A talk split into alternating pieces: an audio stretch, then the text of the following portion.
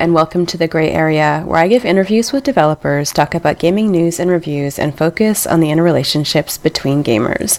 My name is Jenesee Grey, and this is the 88th episode in a weekly series called Mr. Smith. Here with me is Drew Smith, game designer at Bungie. Welcome, Drew. Uh, and just to be clear, I'm actually not a game designer.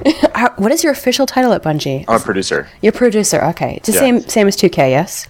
Uh, a little different. I produce different things now, but uh, similar. Okay, that's one of the questions I have to ask you, so we'll get to that. All right. All right. Well, last week's episode was a discussion with Keisha Howard, founder of Sugar Gamers. Please visit www.genesee.com to add to the forum discussion on that topic and to tell me your story. Today is Monday, November 12th, and we're going to talk about Drew, game design, various companies, and some news. So let's start with news of the week.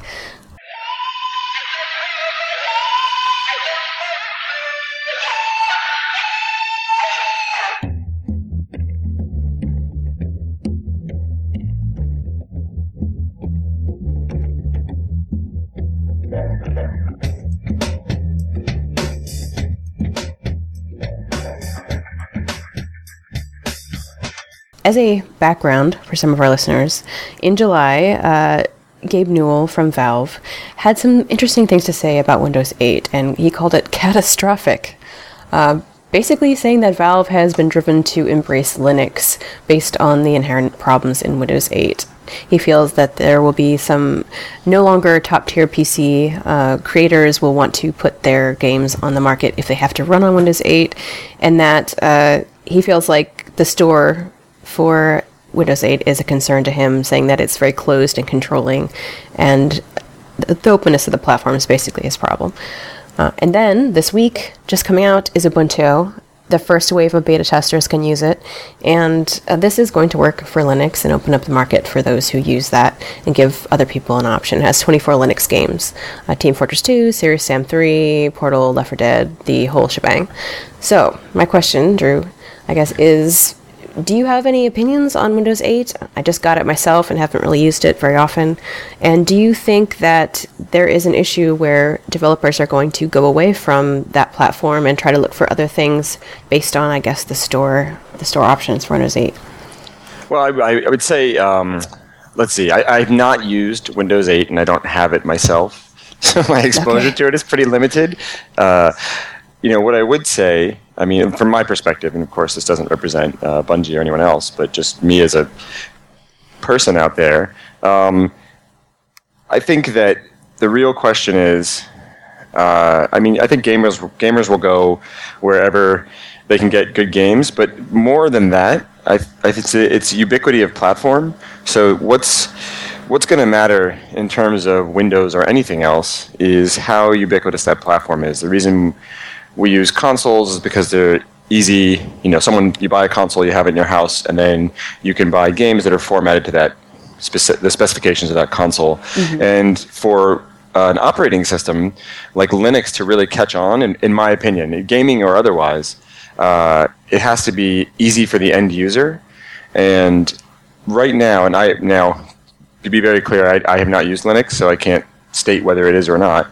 Um, but I do think that there's probably, for the average person, uh, you know, Windows is probably the preferred preferred platform because everyone knows that every PC you buy, you know, most people don't build their own PCs. They're not installing their own hardware, and they're not making, at least I don't think this is, you know, again, this is my opinion, uh, conscious choices about their operating system.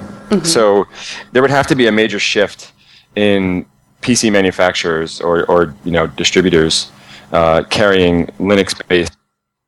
That was that was on the second point. I didn't comment on Windows 8. I see. yeah, not not intentionally. I mean, Windows 8. I always, uh, uh, you know, I have Windows 7. I like Windows 7 a lot, and I mean, I, I don't have any real impetus to move to Windows 8.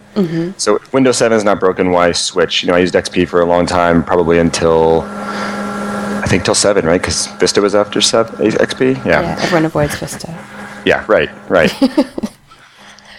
Yeah, I mean, Valve is known for sort of future thinking, and Yeah. I guess the sense that they're moving to Linux frightens me because you know I never had plans to to go all Red Hat or anything, and it's good to have, I guess, more marketability and, and kind of pick up that entire dedicated user base. But I don't know that I can ever see Windows just disappearing and uh, and Steam moving completely in that direction. I hope. I, I'm well. I mean, I again, you know, I, of course, I don't don't work at Valve, but uh, I would say that they're super pragmatic and smart about what they do. So, in future thinking, you know, they're they're not only thinking about. Uh, in my and like at least I at least if I was there, the way I would view it is, I would not only be thinking about yeah where things are today and where but where things are going, but they're not. It would be pretty you know crazy for for uh, Steam to suddenly you know leave the PC realm and just go to uh, to Linux. I mean, who knows? But I, I would see that they'd be leaving a large consumer base behind, and you know their number one focus is the consumer. So um, that's that's obviously super important to them. yes. And, and, to be clear, it should be to everyone who's making games. I mean, Valve is doing more than making games. They're they have their service based organization, mm-hmm. uh, and you know Gabe Newell said that I don't know 2007, maybe around the Orange Box, something about uh, games as a service. Um, but you know, regardless of what you're doing, you should always be focused on the consumer. Uh, so if there's a market uh, in Linux, I think they'll they'll move toward it. And if they create a market in Linux, that's something else. But for me, you know, until until the the average person can get their hands on Linux, and that means someone who can walk into you know a big box retailer like Walmart or something like that and buy a computer that comes pre-installed quote unquote with Linux and everyone understands how to use it. Uh, it's hard for me to it's hard for me to say that like that change is coming. Yes, I've had a small experience with Linux, and it's not. Everyone loves it because of the stability, but it's not inherently intuitive in any way uh, when you're used to pictures in front of you.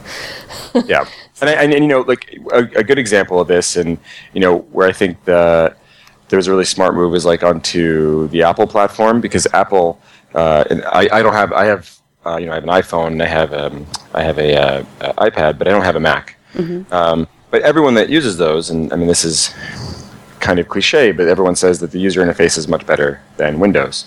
So if you find an easier way for people to interact with the system, then you're going to naturally most likely draw more people there. I mean, there's some other marketing and, adver- and things like that. You know, you'd be uh, up against heavy competitors to do that, but agreed. Yeah. Okay. Well, I think it should be said, and I will say this now, that obviously everything you say here is not a reflection of the company you work for or have worked yeah, for in yeah. the past. And I'm just, you know, asking you as a person, so I don't want you to feel that as a uh, human being, how do as I? As a human being, you know, with experiences that may touch on these. You know, right. is your what is your opinion, you know, about that? So, let's start with the first beginning questions. Uh, as a child, did you play video games, and what got you interested in them in the first place? No, you know, actually, I never played games until about two years ago. I'm not counting. it could happen. Uh, no, I, I, have always been a huge gamer. My family, um, games are always important to my family, and, and not in the video game sense, but uh, my dad played a lot of poker for a long time, and he still does. But uh, a lot of poker. We, uh, my parents, or my dad's from the Midwest, even though I'm from New Jersey, um, and the family plays a lot of euchre, which is a game that primarily focused in the Midwest, and then also in like into a little bit of uh, Canada. Mm-hmm. Uh, so we just constantly played games. Like we were always playing games, and then board games, of course, as a kid. You know, you played Candyland or Chutes and Ladders, and then just hotels or Solar Quest or Monopoly or whatever it is. Mm-hmm. Um, yeah, so I mean, I, I started playing video games during the Atari 2600. I had one of those. Actually, no, I'm lying. I started playing video games uh, with the Texas Instruments, whatever the hell their their console was back in the day. I don't even remember what it was called. Um, I only remember the speak and spell. I can't help you out there. I, the speak and spell, yeah, that was also it was also there. Um, but yeah, like uh, I would play games all through then, and I kept playing them, you know, throughout my childhood and formidable years.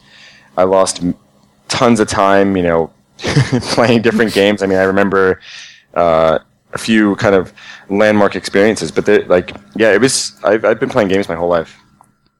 Cool. That's good. In fact, and I can even throw it out there. Like uh, when I was nine years old, I think I was nine. I might have been ten. Uh, I wrote two letters. I wrote one to Nintendo and one to Lego asking for a job. At nine, what what was yeah. your qualification that you wanted to be hired? Like, what was your position you were looking for? I, I don't think I had thought that far ahead. just like let me play these said, and "Look, pay me. you just if you bring me in there, I will do stuff. I will do stuff. I promise stuff will happen if I get to come on. You know, do they have they have those letters? Because that's something you frame forever. I don't know. I, I I was thinking about that too not too long ago. Uh, when I had to write my introduction to Bungie, like I had to think about that. I was like, oh man, I'm like, I wonder if I still have those letters.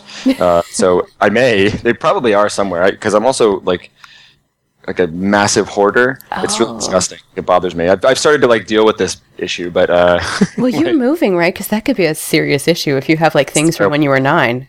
Uh, well, no, I don't. I don't. That stuff's at my parents' house, so luckily I can hoard in multiple locations safely. Uh, but that said, there's a lot of crap in my house right now that I'm like looking at. I'm like, why do I keep this stuff? like, I have I have uh, No More Heroes 2 toilet paper from PAX 2010 or whatever it was. Just because I thought it was amazing that they stocked all the stalls with toilet paper, and I was like, I will take one of those home. Well, And it just happens to be sitting in front of me, so I can see it. that will be worth something someday. Yeah, right. That's maybe that's the hope. I don't know what it is. So tell me how you got the marketing manager position and and what that involved. Um, well, you know, uh, are you talking specifically at Bungie? Uh, well, I guess in my sort of research, it looked like you worked for Take two. yeah Take Two, which is kind of 2K Yeah. and Rockstar together, isn't it? Yeah. So yeah, I can explain that. And that's kind of what I actually thought you were asking. But Yes. Um, so in 2006, I mean, I'd spent five years on and off uh, working at an electronics boutique uh, in New Jersey.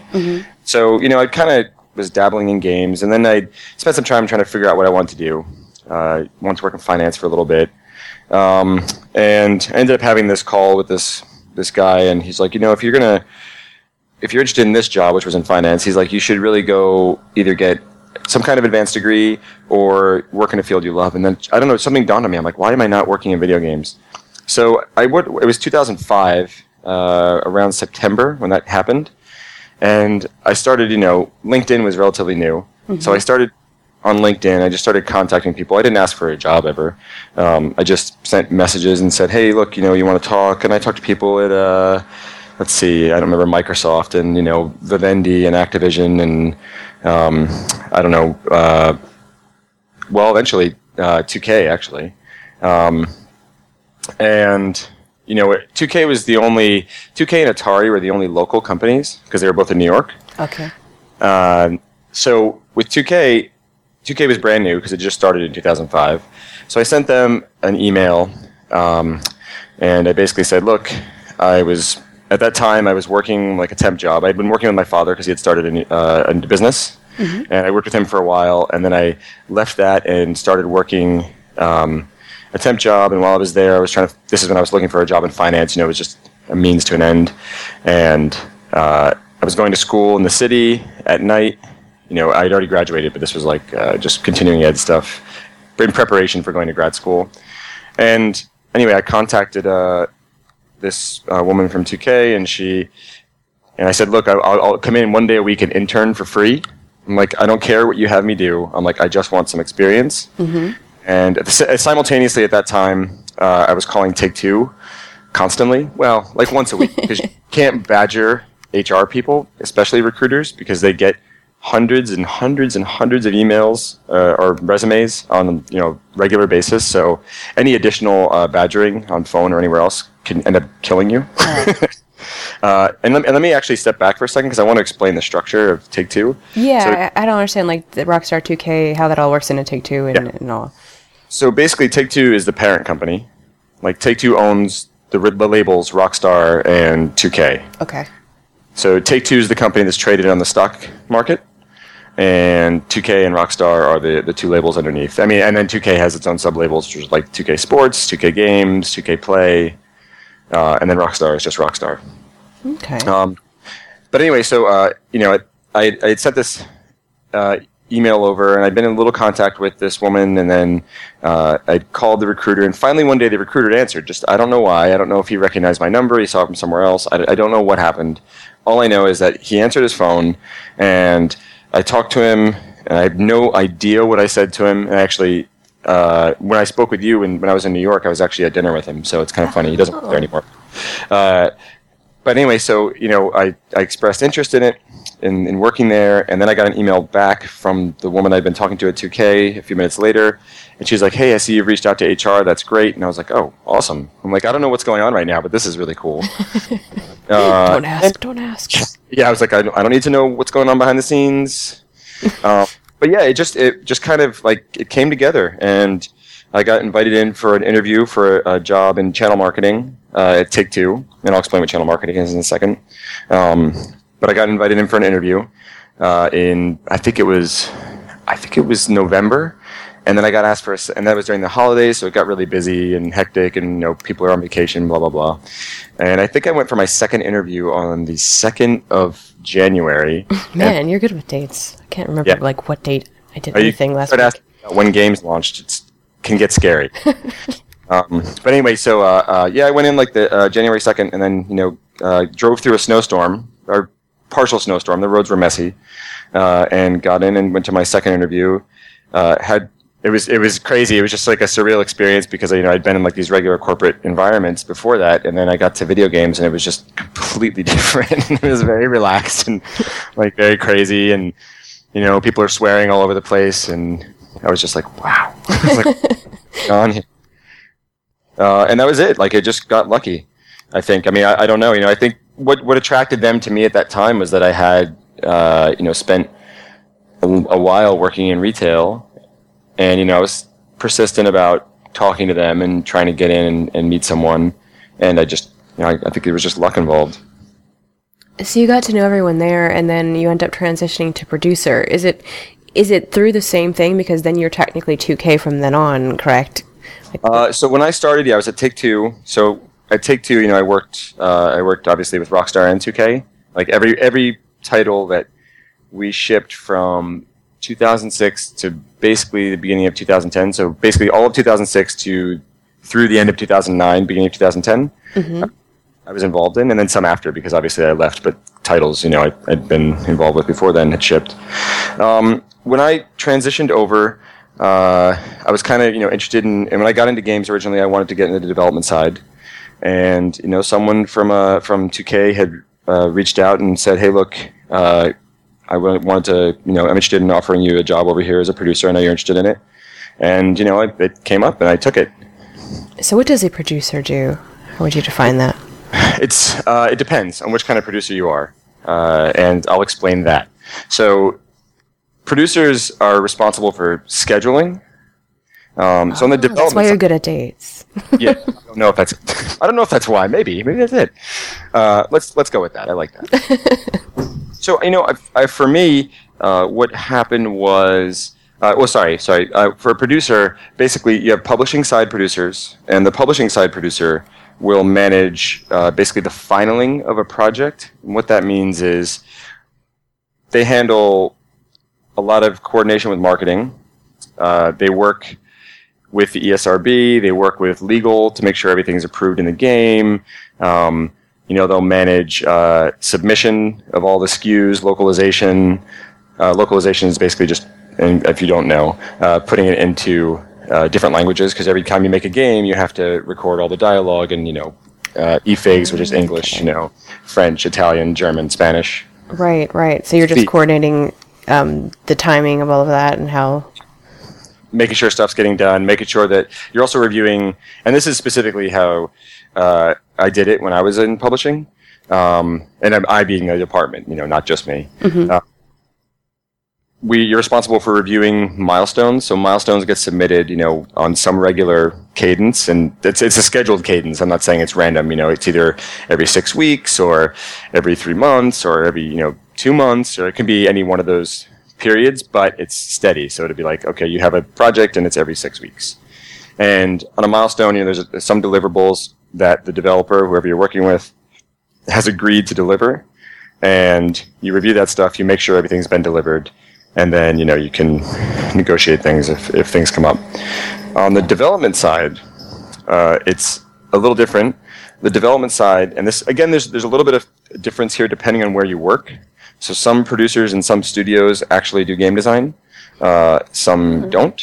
The smaller, you would assume maybe smaller game studios that would kind of be a little more jack of all trades. Not necessarily. Like I've heard, uh, and I, I, I mean, logically that would make sense, uh, and that's probably true in smaller studios. But uh, outside of that, and from what I hear, and I have not worked there, so you know I'm speaking from just what I've heard. That EA, uh, EA people, the producers actually game design as well. Huh. Um, so that just to, that kind of you know is a uh, debuff to the whole like thought that it's small studios, right? It's like oh my gosh, like that's Yeah, a- EA, not what I would have picked a small studio. Um, but yeah, so so anyway, uh, on the development side, you're it depends on which level producer you are. Um, but the essential job of a producer is to manage the schedule of the project internally, uh, and more specifically with teams. So if you're working with uh, with whatever team you are, so let's say, for example, you're working with the uh, level art team, and level art just means you know uh, the people that are building the assets, not even assets, placing the assets and creating the world you're walking around in, because you can have modeling, building assets. So you'd be in charge of level art. Now let you build out a schedule for level art. You're like, okay, we have 15 levels to do. How long is it going to take us to do these levels? You get estimates from the level artists themselves and from the leads, and then you work out a schedule to say it will take us eight months to do this work, and then you know we need more time for polish, et cetera, et cetera. You know, there's I don't want to get too Yes. gra- Well, so is there a producer then for each aspect of the game? Like there's multiple producers on one game, or is it just one overall producer who's controlling all the aspects?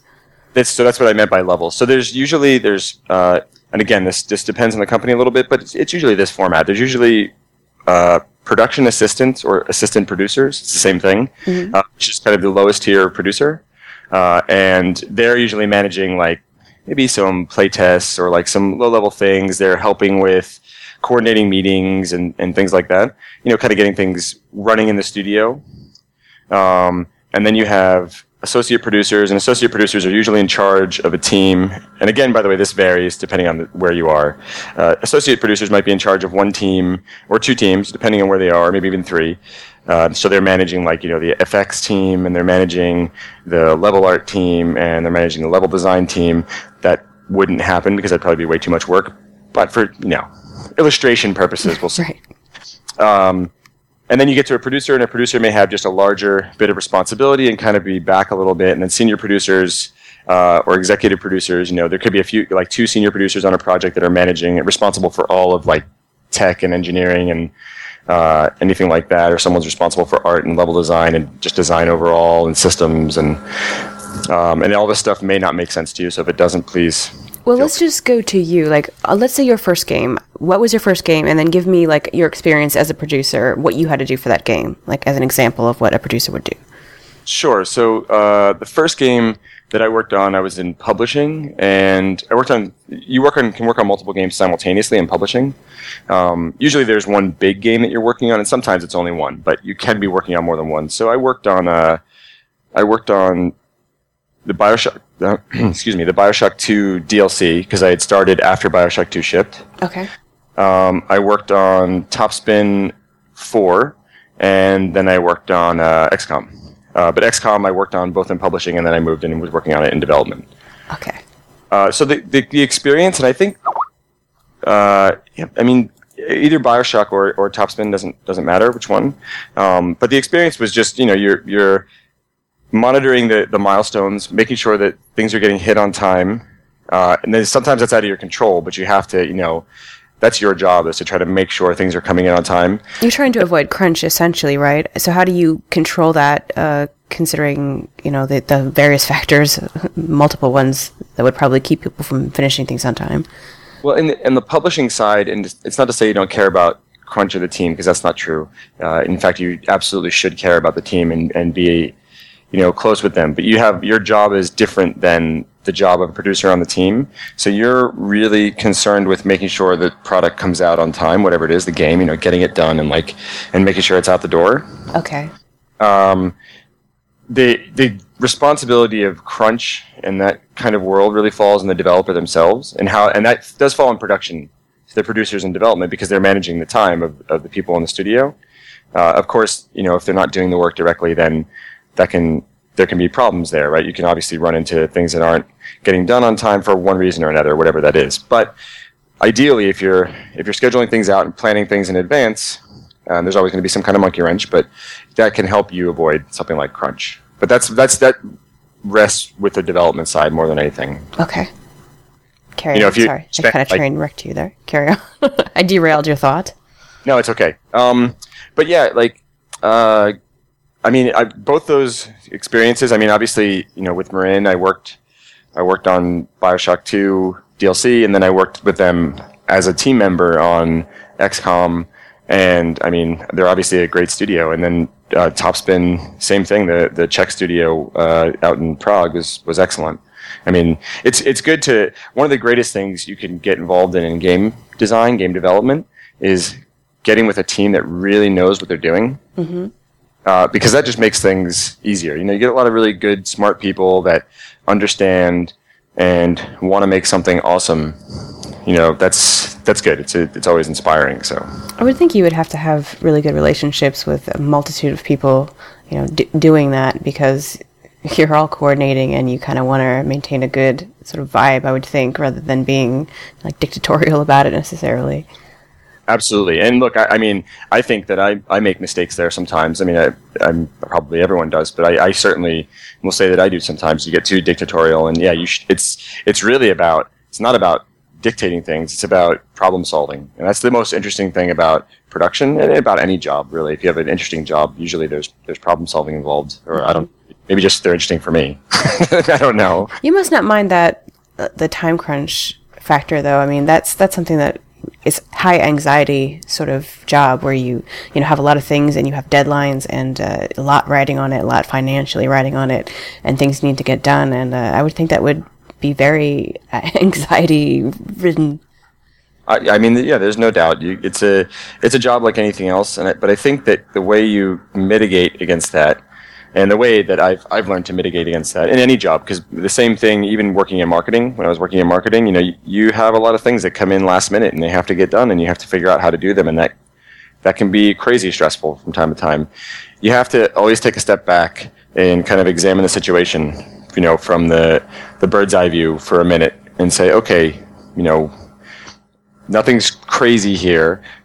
What what can I handle right now? What can be done? If there's stuff to delegate out, and you have people that are helping you, you know what can be delegated. What can this person help me with? Or if you need help, just can you go talk to someone else, and then start solving the problem. Uh, it's easy to get caught up in anxiety and like like the the tenseness of a moment, but it's always good to step away from that and say, hey, this is not a big deal. How invested do you feel in a certain game, like let's say Bioshock 2's DLC, and it finally successfully ships, and uh, you know there's that relief of seeing it go out and be a successful game, and everyone really loves it. You know, how do how does that feel? What what kind of investment do you feel in that game, or is it more like, hey, I did my job and now I'm going on to move on to the next one? I think that that always depends uh, for the person and how passionate you are about the project.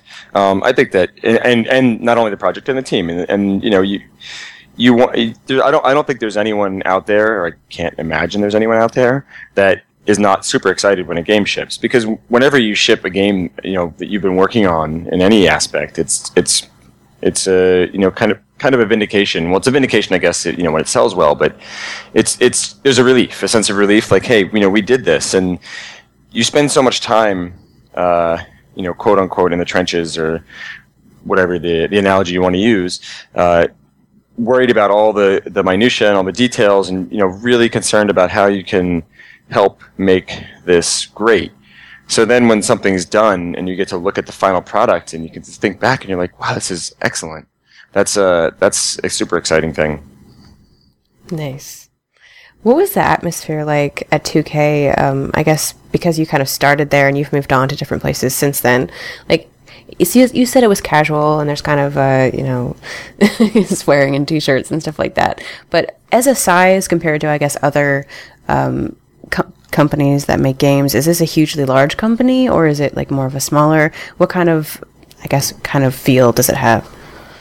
Um, let's see. Well, you know, Take Two, 2K, and Rockstar are a little different. Uh, they all have their own, you know, personality or personalities. Uh, I think that you know, Take Two is is certainly the the business arm, Okay. and you know, that's when I say that, that does not imply that it's you know very formal and buttoned up. It's not. Uh, I'm not in terms of the way they're processing things, but in actual terms of like people wearing like business suits or something like that. Like that doesn't happen. So uh, I think that uh, um, they, they're not, it's not a huge company they're, because Rockstar and 2K, you know, kind of function a little independently, and Take Two's, you know, 2K's in the West Coast, Take Two's in New York, Rockstar's in New York. Uh, they're all they all feel relatively small. You know, I don't know. I think I think the total company, and, and I'm sure you can find it online. Is like 2,200 people. That's all of Take Two, all of Rockstar, all of 2K, all the studios all over the world. Okay. Um, in terms of like comparison to like an EA or an Activision, it's pretty small. You know, it's it's. But I think in terms of actual like game company size, it's probably a medium-sized company. So you're interacting face to face with the people that you are producing, and you're not just necessarily calling them on the phone and saying like, "Hey, did you do this?" Or you're actually going over there and looking at the stuff they're doing, and you're getting to see the creation of it, or you just kind of um, basically just scheduling them through the phones and things like that. Well, again, it depends on what your role is. So when- when working as a publishing side produ- uh, producer, uh, in that case, your developer may not be in the same building, and in fact, usually they're not. The only exception to that would be 2K Marin, and for for 2K this is uh, because 2K Marin is in the same building as 2K's headquarters. Um, if you're working on the team, so like so actually to step back, so uh, for like Top Spin, yeah, I, I did not work. They were in Czech, and I was here, so I had to fly, you know, out and uh, and and see them if I wanted to. I could see the game, of course, because I get builds, but uh, to actually see like the development live, you know, I have to be there. Um, Is that an asset? Because then you get to travel and, and see something neat. I mean, yeah, there, there's well, uh, yeah, there's a benefit to it. I mean, yeah, Prague's beautiful. I mean, if anyone wants to send you to Prague, you just say yes. right. Don't question that. You're like, yes, I will do that. Oh, I guess. but uh, you know, it's it's not um, I don't I don't think of it as a, uh, any kind of of asset or liability. It's just part of your job. Like you you're you're working on that level and you you do it. Um, but I like traveling, so for me it's pretty easy. Uh, but in in development, you're in the team. Like you're you're part of the team, so you're not living separately. I can't think of a circumstance where that happens uh, for the most part.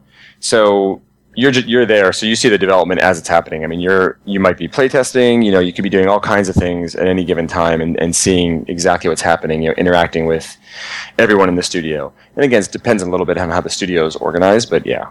What do you end up doing most?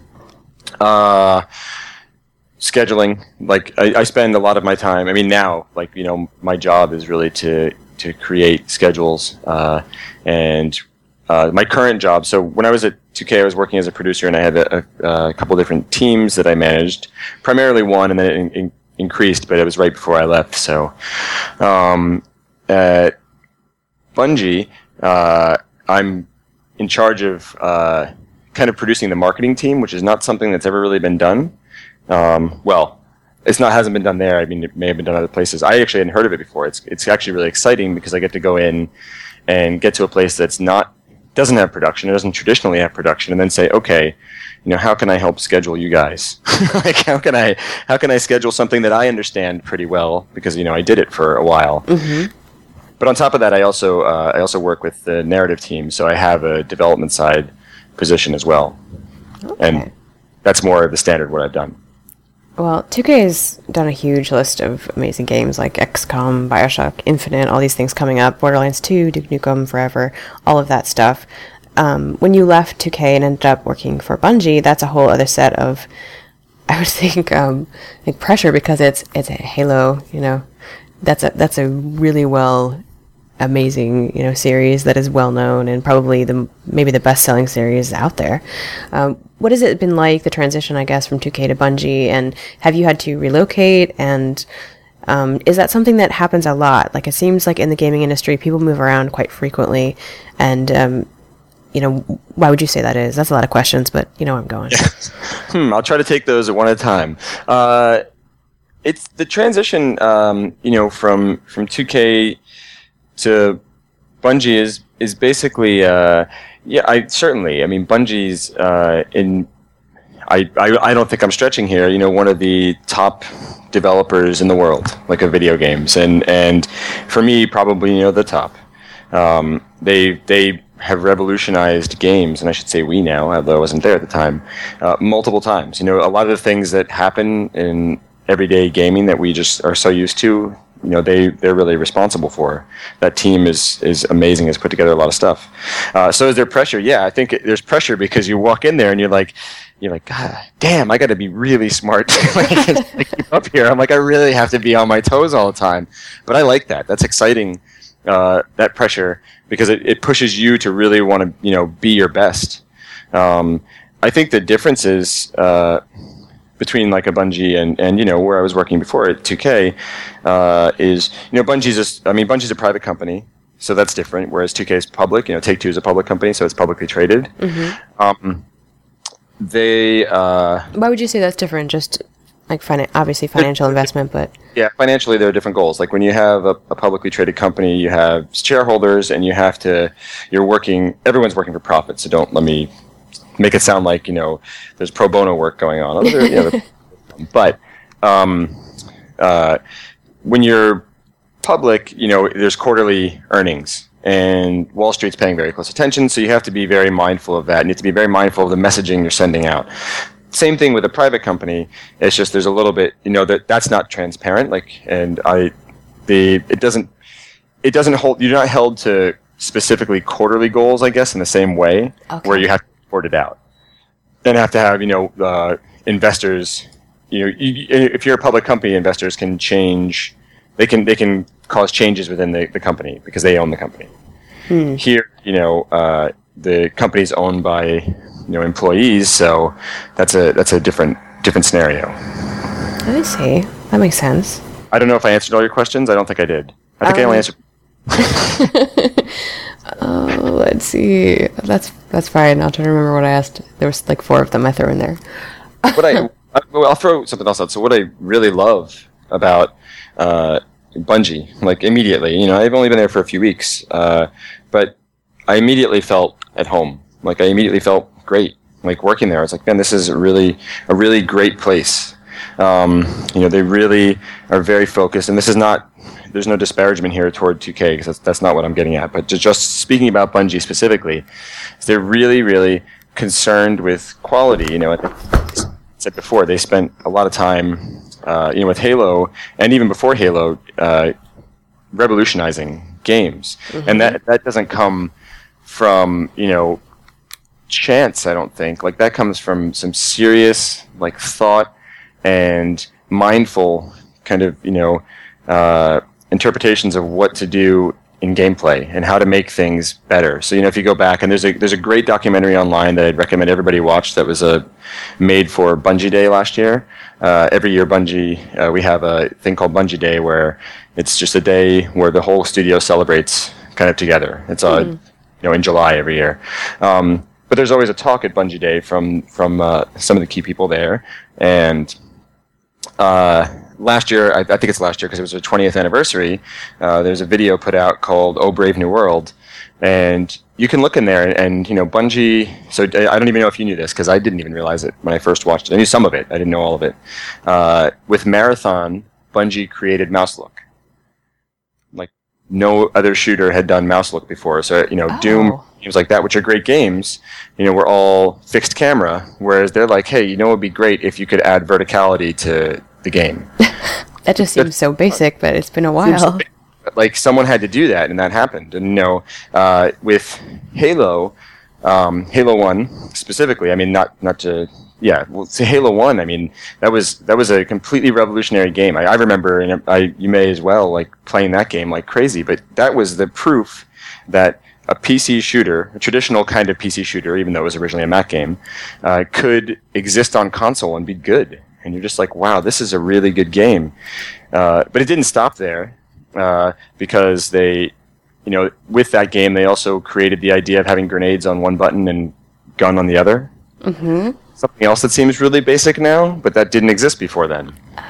Okay. Um, so one of the other uh, great things, uh, and there's there's a, there was an article uh, in Wired magazine uh, about user testing for Halo Three, uh, and this is one of the great ways that you know we've managed to collect user feedback. So there's always the, the forums where people are saying things, but nothing nothing tells you more than putting someone down in front of a game, letting them play it, and then seeing what their reactions are.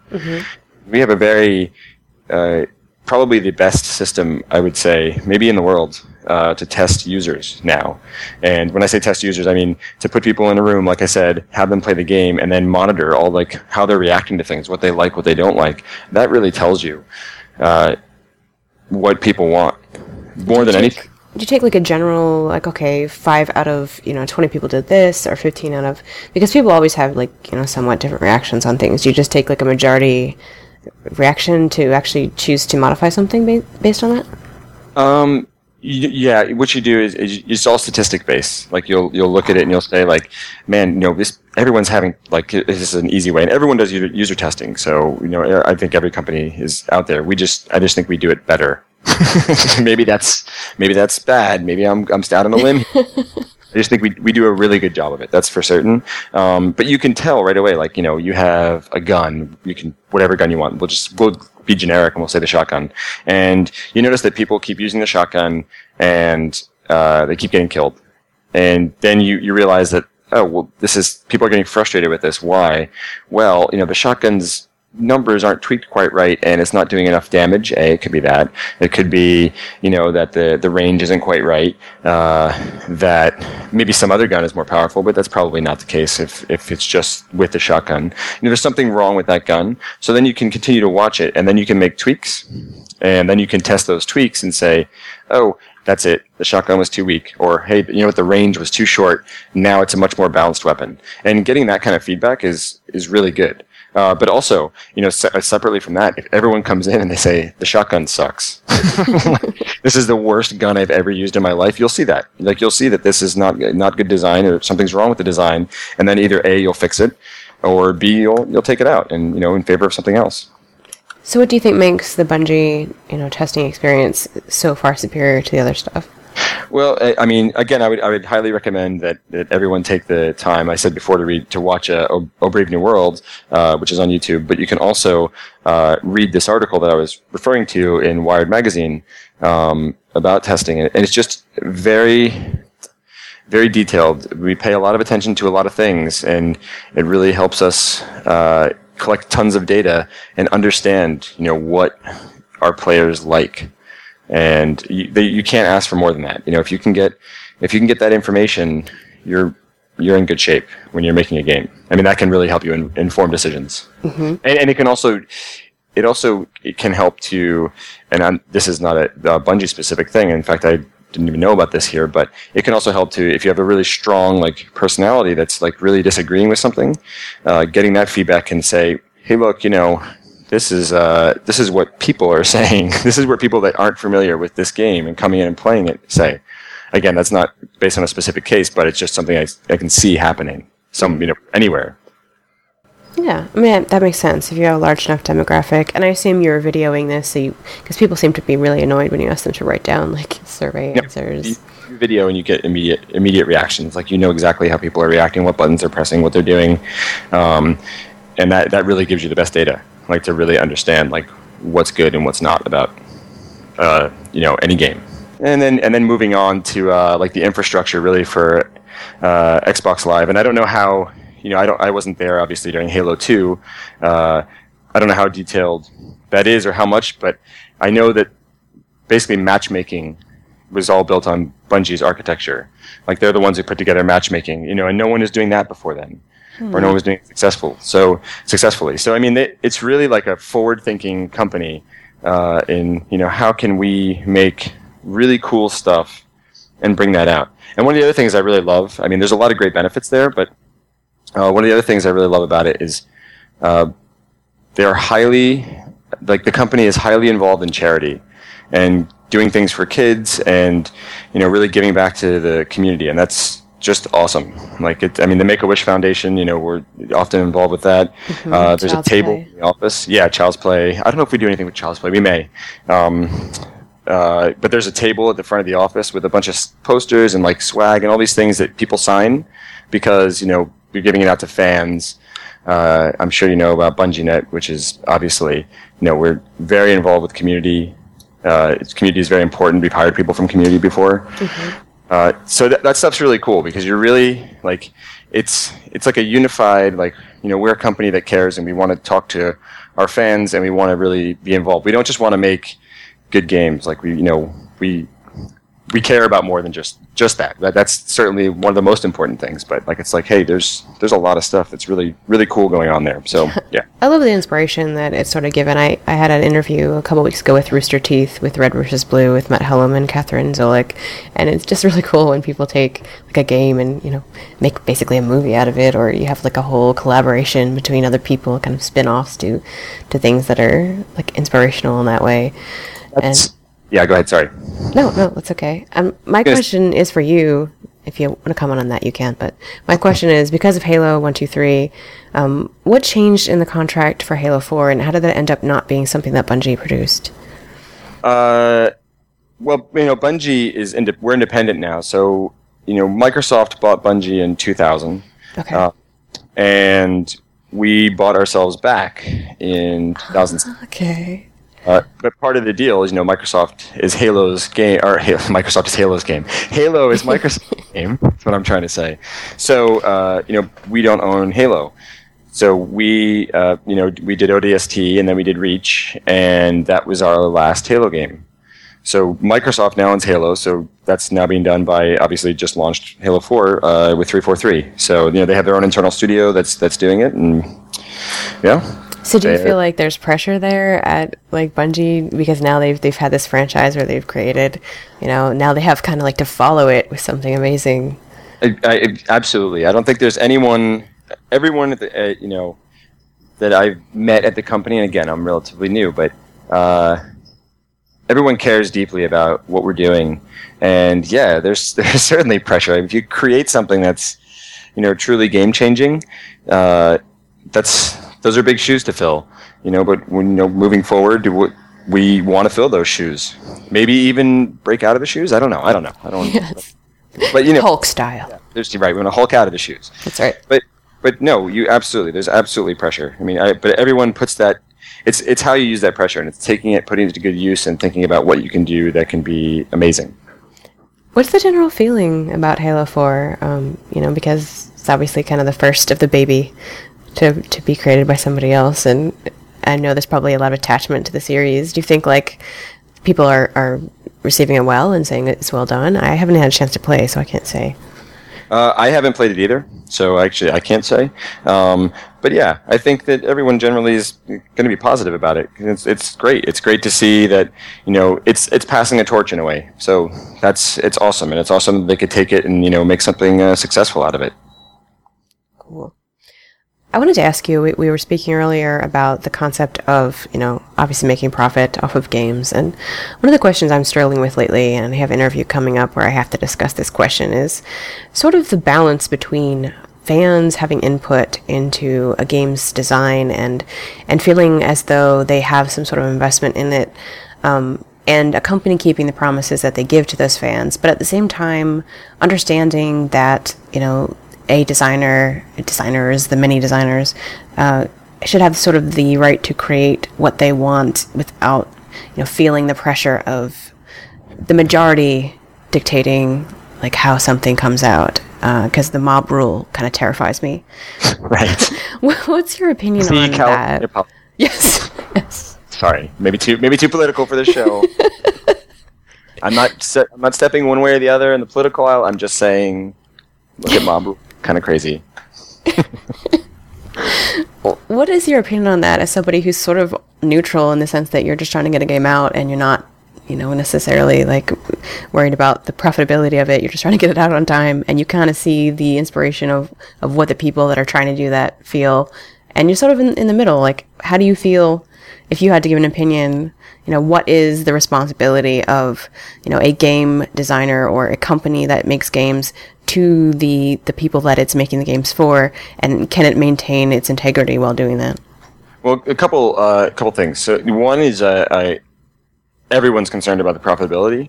Uh, we all think about that, and not, and not in a shallow, you know greedy way. That's not it. But you know we want to continue to make games, and I think that's this goes for probably every developer out there. It should is you want to continue to make games, so you've got to think about that. You know you can't spend endlessly. You need to say, okay, well we got to figure out how we're going to make money back. You know how are we going to do that? It's going to be a great game. Okay, that's that's good. You know what are the what are the buttons? What do people like? Listening to feedback. Um, yeah, I, well, certainly, you know, the the community is important. I mean, you want to hear what the community has to say and and take that stuff into account. Uh, you know, I as I understand it, and I I have not gone and independently corroborated this information, uh, but I would, you know. Uh, I think Bungie's hired people from the community. I'm, I'm pretty sure that's true. In fact, I, I'm almost downright positive it is. Uh, you know, if people have good ideas, you know, they can always be thought of. Now, that said, you can't, legally, you can't just take people's ideas off the internet. Um, there are ways to interact and, like, and talk to people and have forums. Uh, the second thing is, is that one thing you kind of learn uh, in gaming uh, this is not to be disparaging uh, or discouraging, better, not disparaging, but discouraging to anyone. Is uh, everyone thinks they're amazing game designers? Like, everyone thinks that they are going to be the best game designer ever. The fact is, it's a lot harder than it sounds. like, mm-hmm. and a lot of ideas that come out may sound great, but actually aren't. So it's the ability to sift through and, and really understand, you know, what's best for the game like what's going to and, and really what's best for the game and this goes back to kind of the valve thing i said before is really what's best for the end user like what are they going to enjoy um, and the end user in in any case could be the, could be the people of the studio as well uh, you know our, our motto or one of our mottos is you know we make games we want to play like that's mm-hmm. it we're not we're not making games that we're not interested in we're making games that people can get behind in the studio and be really excited about and be like, man, you know, I, I want to play this or whatever it is. And you know, certainly you can look at Halo and say that clearly there's was you know something that everyone was playing and, and they it was constantly polished. Each each iteration had you know better and better polish on it and made it a better game. Nice. Okay, I can take that. You're like unacceptable. Stamp. You are difficult to find online because there's Evan, there's Drew, there's Andrew, and there's yeah. other people that are actual like producers and game designers that all have similar names, and I'm always kind of trying to figure out which one you are. Now I have to ask. There is a Drew Smith who's giving interviews at E3 about XCOM. Is this you? uh, yeah, that was me. Okay. Yeah. wearing a hat. I always yes. wear hats. Okay. That's the, the, thing I do. In fact, the goal is is that anytime I give an interview, except for right now, uh, because you see me, I wear a hat, and I wear a different hat. And man, now I have to make good on that promise. What did I do to myself? I know you just. Someone's gonna call me out one day. You're not wearing a hat. You told me you wear a hat, or they just won't recognize me.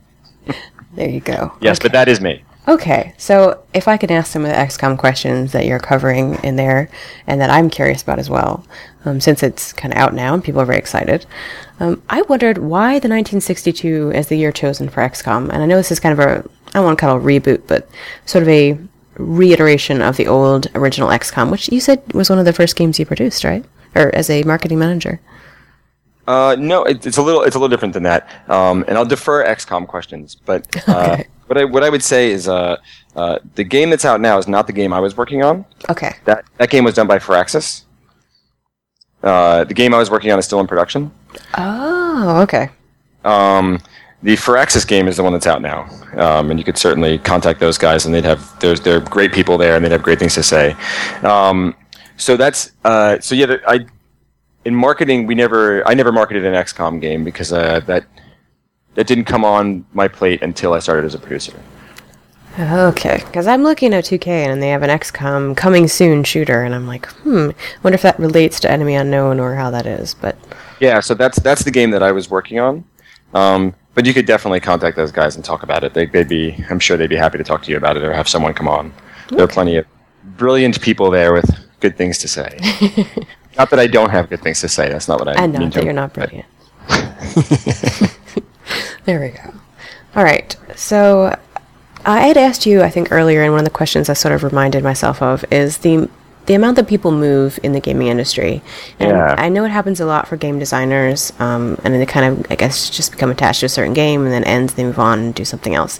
How does that work for producers? And do you find that there's the kind of turnover or, or moving around to different companies that there is sort of for game designers? Um, well, I can't speak specifically for game designers. What I can say is that, uh, I mean, I, I think that just overall, forget about games. I think the average lifespan of a person at a company in the U.S. these days is about uh, five years. Never say lifespan. yeah, that's the average li- before someone switches jobs. Okay. I've been at, um, I've been at, or I haven't been. I was at Take Two for seven years. Uh, so, you know, I longer than certainly the average. Um, Do you think it's in general or in game design specifically, or in game industry specifically? no, I think that people change pretty regularly. Okay. Like they, people, people move around. You know, sometimes after projects, sometimes during, sometimes you know, there, there can be any time. It depends on where you are. I mean, you don't have to be in development. You could be in, uh, in you know, part of the business side or, or some other aspect of, of game development um, or or game business. Um, yeah, I, I don't, I don't think there's any any specific, but I think it's pretty common. I think I think people move pretty regularly. In fact, I will tell you that I know I've had several friends on both sides of the business that I've seen move to multiple companies uh, over periods of time while I've been at the same company. it's crazy. So, Did people ever go back, or they just kind of move to different ones? uh, yeah, there there are occasions when people go back. I think it depends on how someone leaves a company. You know, you should always, I mean, you know, every circumstance is different, but the the goal should be to if you leave a company to leave on good terms. You know, you're not trying to. Uh, to It's a very small industry. yeah, you, you, you're you're going to work with people again, so you, you should always be focusing on, on leaving on good terms, and and you know, and, on top of that, you should if you're working somewhere, you should be doing the best work you can anyway, and you know, people people tend to understand like there's like things change in the in the world, and sometimes people need a change. That's not necessarily a bad thing. What would you say the best thing you learned? Uh, you can pick whatever company you want to. The best thing you learned um, from whatever company you choose. Uh, you know, I had a uh, I had a manager uh, when I first started. He was my manager more than once, but uh, at Take Two. And what I learned from him, and this applies uh, wherever you are. It doesn't matter whether you're working in development, you know, publishing, business, makes no difference. I learned from him how to be cognizant of employees and you know really have their interests in mind in mind uh, and that's that's a huge thing. Like focusing on the people that work for you and understanding how you can make them successful, set them up for to succeed, is is invaluable. And there are too many too many people out there that don't think about those kinds of things. You know, they they're they're focused on their own careers, they're focused on other things. Really, in my mind, you know, anyone that works for me at any time, I want to set those people up to to be as successful as possible and give them give them the information they need. You know, help them learn when they need to learn, help them along when they need to be helped along, but also give them autonomy and give them, you know, some some general like tasks, things they can make their own. There's a great uh, a great TED talk um, by Dan Pink about what motivates people. And one of the big things that motivates people uh, is ownership, like the ability to own things. It's not money. In fact, they found like a, an anti-correlation between money. And I'm not suggesting that people shouldn't get paid. that would be kind of crazy. But I mean, uh, what motivates people to do good work is is having ownership over it. And if if you can provide people with some mentorship and then you know give them projects and let them own them, you're really allowing those people to shine and become great, great you know uh, whatever they are, whatever their discipline is, great producers, great designers, you know whatever that is. Excellent. And that's that's one of the most valuable things I've learned. Okay. We're about to close. Is there anything else you wanted to share with the listeners? Um, you know, I, I think that the biggest thing is uh, I, a lot of you guys out there, uh, I would guess, are thinking about a career in games if you're not working in it already and you're interested in it. And if that's the case, be be persistent. You know, be smart about it. You know, figure out what your what your approach is, but don't don't give up. You know, just if you have a goal, set a goal for yourself, and then don't get discouraged. Work toward it, uh, but you have to work hard. The, the games industry is certainly competitive, and you know you you don't need to shoot for the the moon right away. You know, maybe if you take a job somewhere else in games that you didn't think was the original goal, that may not be a bad thing. You know, I started in marketing. I spent four years there, and you know, I, then I worked at, uh, as in production for three years, and you know, I know I work in production at, at Bungie, and that's really exciting. Um, so there's there's there's good stuff out there, but don't don't expect the world day one, and you know, figure out how you can get in. There's always ways. Cool. Do you have aspirations to go more in the design end, or you like what you're doing right now? Um, I mean, I, I, I love talking with designers, and I've been doing it for a while. Uh, I, it's it's super interesting to me to to get involved in that. Uh, I don't know that I would be a good designer. going back to what I was saying before, uh, but I, you know, what I do know is that I've spent 25 plus years playing video games, so I have a reasonable understanding of what makes games good and you know what is not good in games. Mm-hmm. And if you have that understanding, that's that's a good beginning. And also playing a lot of stuff is a good a good start to get into design. So yeah, I mean, I, I like I like you know kibitzing with with designers and talking about things. Uh, I don't know that I, I have an aspiration to get into design myself. You seem like you have more of a global view, which is sometimes things designers lack. So they're very detail oriented and, and focused on you know the specifics of things. And yeah, that's that's pretty cool that you found something that you really love. Absolutely. Okay, a big thank you to Drew Smith, and I, I cannot find you on Twitter. So if you would like people to reach you on Twitter, do you have a handle you would like them to do that with? Uh, you know what? Here's here's what I can do. I'm actually gonna uh, open up a, a, blog for myself very soon. I just haven't done it yet. I've been writing something internally uh, that I was sending out internal to Take Two when I was there, and uh, I stopped when I left. But we'll start very soon. Um, and once I get that up, I can let you know, and you could uh, you could certainly call it out then if you wanted to. And then I'll have a Twitter account as well. But right now, cool. I I live I live in the ether with nothing with no connection to anything. So pretty much under the cloud. I'm in the cloud. Yeah. All right. If you'd like to leave some feedback or keep up with the news, you can find me on Twitter at Grey Area Podcast or Facebook slash Grey Area Podcast or on iTunes. The Grey Area podcast is entirely funded by listener donations. This means you. So if you like the episodes so far and you like hearing about producers and game designers and developers and cool things like that, please feel free to donate to support the site and the running of the show at jenesee.com to the right hand side. You can choose dis- different denominations there, or you can pick your own at the bottom. Also, I always welcome iTunes reviews, which is very helpful for getting the podcast out there and other people can listen to it as well. So thank you for your support and I appreciate any of it that you can give. I also do post my live shows at that point. If I'm going to stream, they will go on to Twitter most likely. So if you would like to watch a live show uh, and see some of the guests and see some gameplay and hear debates, please follow at Grey Area Podcast. If you have any gray areas in your relationships or just need a new perspective, email your questions, advice, or suggestions to jeneseegrey at yahoo.com. Thanks for listening, and I'll see you next week with several new exciting episodes. This podcast is a part of the Signals Media All Star Network. For more information on this and other fine shows, go to signalsmedia.com. It's okay to stick our stuff in your ears. Really?